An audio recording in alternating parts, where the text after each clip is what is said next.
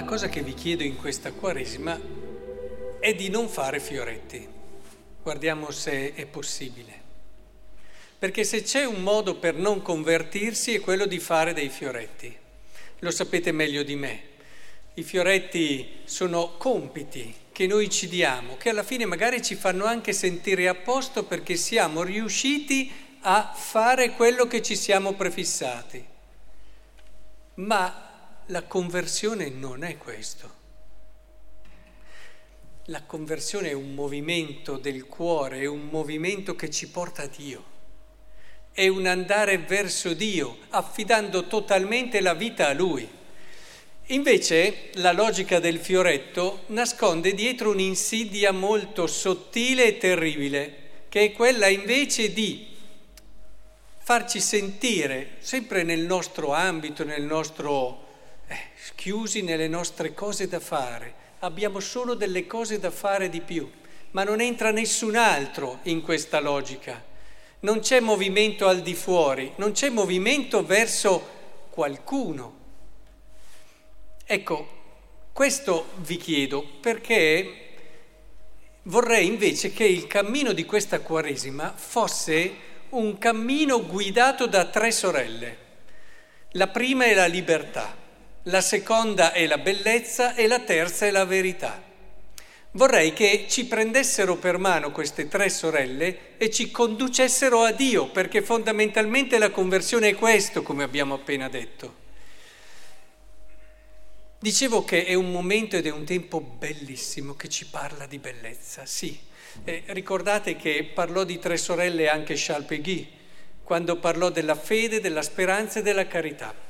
E, sì, e lui diceva che sono queste tre sorelle che ci guidano e ce n'è una più piccola delle altre. E si pensa che non sia quella, quella che spinge più avanti, invece ci si accorge che poi è quella lì, quella che alla fine dà quella forza per andare con decisione verso la meta, che è la speranza. E in effetti è la speranza quella che guida con più animo il vento che gonfia le vele direbbe San Giovanni della Croce, della nostra vita e del nostro cammino verso Dio. Quindi ci rendiamo conto che queste tre sorelle, anche qui, eh, mi piacerebbe prendere questo esempio di Charles trasferendolo a quella che è la visione che vorrei invece darvi oggi, dicendo che ce n'è una che di solito si pensa che sia meno importante, ma che è quella che spinge di più. Cioè tra la libertà, la bellezza e la verità è evidente che siamo più portati a dare valore alla libertà e alla verità. Eppure quella che ci spinge davvero in avanti è quel bisogno di bellezza che ognuno di noi ha dentro il cuore e che sì, possiamo rassegnarci, addormentare, ma che non riusciremo mai a togliere del tutto. Ed è un'energia, ed è un richiamo alla grandezza del nostro cuore, ed è una sicurezza, una conferma del nostro essere fatti ad immagine di Dio, che ce l'abbiamo dentro, possiamo cercare di toglierlo coi peccati, con tutto quello che possiamo fare di distruttivo nella nostra vita, ma non lo potremo mai eliminare. E quel essere immagine di Dio ci fa sentire quella nostalgia, quella sete di bellezza che ogni tanto riaffiora e che deve essere quella forza che guida questa Quaresima per ognuno di noi. Il Papa oggi nella sua omelia citava tre, tre rischi, tre pericoli, che sono eh, quella che è la, la, possiamo chiamarla i lacci seducenti dei vizi, bella come immagine, lacci seducenti dei vizi. Sì, perché il vizio è un laccio, è una catena. Potrà essere seducente, potrà essere bello, ma te se, sei, eh, se hai un vizio o, o, qualsiasi tipo di vizio, non sei libero. E sembra bello, ma alla fine ti toglie la cosa più preziosa che hai, la libertà. Quindi, se lavoriamo su questo, dobbiamo vederlo sia nell'ottica della libertà, l'abbiamo già detto, sia nell'ottica della bellezza, perché se ci liberiamo dai vizi tutto questo fa riemergere la bellezza e l'altezza del nostro cuore, anzi risveglia quel senso di bellezza. Non ci avete mai badato quando siamo arrotolati sui nostri vizi che anche non ci viene neanche più voglia di guardare in alto, di, di avere delle grandi aspirazioni, tendiamo a andare raso terra, a guardare più in basso che in alto. E, e tutto questo spegne quella sete di bellezza, ma anche dal punto di vista della verità, vincere i nostri vizi vuol dire ritrovare ciò che siamo e ci fa sentire a casa, a casa. Poi dicevo un'altra cosa il Papa, quelle false, false sicurezze, illusorie sicurezze, chiamatele come vuoi, come volete, del denaro. Queste false sicurezze del denaro. Eh sì, eh, perché se c'è una cosa che abbiamo visto e toccato con mano tutti proprio in questo periodo è è che il denaro non salva, non ti dà quella sicurezza che tu ti illudi di avere. Noi tante volte costruiamo la nostra vita per avere il nostro gruzzoletto, per avere le nostre tranquillità, quindi ci possiamo immaginare di poter permettere questo, quell'altra cosa. Chiudiamo tante volte gli occhi davanti a esigenze evidenti e concrete che stanno davanti a noi, di persone che hanno bisogno, perché ci raccontiamo che insomma dobbiamo avere anche tutto quello che ci dà a noi sicurezza e ci può far accontentare in quello che desideriamo. Però attenzione, il denaro illude, non ti dà senza il denaro, basta, basta una piccola, eh, il virus, l'abbiamo visto, che è piccolissimo, che non lo vedi. Eh, e bastano anche tante altre cose che vanno a rompere quella illusa, illusoria sicurezza che ti eri costruito. Il denaro ha questa purtroppo forza di pens- aiut- ci porta, diciamo meglio, a sentirci autosufficienti. Noi cerchiamo in noi stessi la salvezza, la sicurezza e, ed è chiaro che invece se dobbiamo camminare verso Dio, dobbiamo riacquistare la libertà prima di tutto, dalle cose, la libertà da tutto quello che in un qualche modo ci chiude in noi stessi per sentirci leggeri, capaci di guardare oltre. Se abbiamo tutto, noi guarderemo sempre fino al nostro tutto, non guardiamo oltre.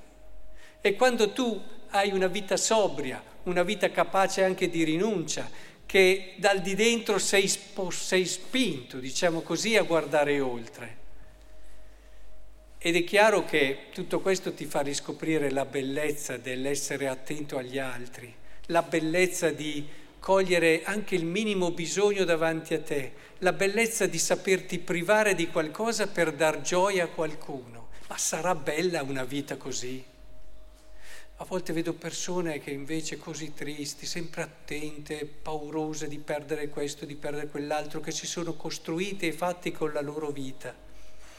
Alla fine lo sapete, se poi questo scivola nell'avarizia, se c'è una brutta vita è quella dell'avaro. Eh? Mamma mia, eh, ne ho conosciuti pochi per fortuna, ma non è certo una bella vita. E così il denaro ci porta anche questa libertà dal denaro alla verità di noi stessi, perché lo abbiamo detto tutti. Non ti dà quella sicurezza che ti promette il denaro, non te la dà. Ed è bene che in un momento come questo, pur essendo attenti, lo ripeto perché in un momento come questo, anche di crisi economica, dobbiamo essere attenti a sostenerci, ad aiutarci, ad essere vicini gli uni agli altri, ma è con questa attenzione che si riesce a superare anche le difficoltà. Tante volte io mi convinco sempre di più che il Signore ci permette, permette meglio queste prove proprio perché diventiamo più attenti all'altro. È che se noi non cambiamo questo orizzonte, l'altro sprofonda e poi dopo diamo la colpa a quelle che possono essere state questa o quell'altra situazione. Quando non c'è situazione che non possa essere rinnovata e salvata, se noi non ci mettiamo lì, rimbocchiamo le mani e diamo ognuno il nostro. Anche la fame nel mondo scomparirebbe nel giro di un mese se tutti lo facessimo. La, l'altra cosa che diceva il Papa, interessante, era, tre cose ha detto se ricordo bene, eh, era la, questo, sì, ah, perché diceva la falsa sicurezza anche dell'apparire, oltre che del denaro. Effettivamente noi tante volte, quando tutti pensano bene di noi o comunque eh, noi siamo a posto, noi siamo tranquilli, no? Ma è una falsa sicurezza perché non conta quello che pensano gli altri. Lo abbiamo chiaro, no, questo? Non conta nulla quello che gli altri pensano di noi.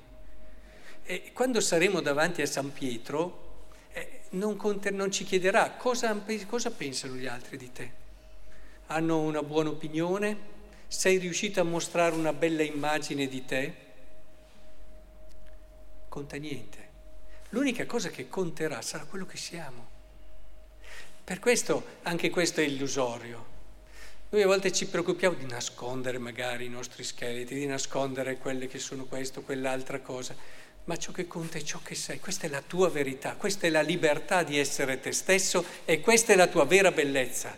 Queste sono le tre sorelle che ci accompagnano sempre e vorrei che ci accompagnassero in tutta quella che è la nostra Quaresima. Il Papa poi parlava di questo, eh, come dire, ripiegarsi no, su se stessi, questo paralizzante modo che hai quando ti lamenti, eh, quando ti lamenti di come vanno le cose e, e ti accartocci un po' su te stesso. Anche questo è un aspetto che dobbiamo stare molto attenti. Chi appunto è sempre lì che si lamenta e tutto questo è paralizzante e non si muove.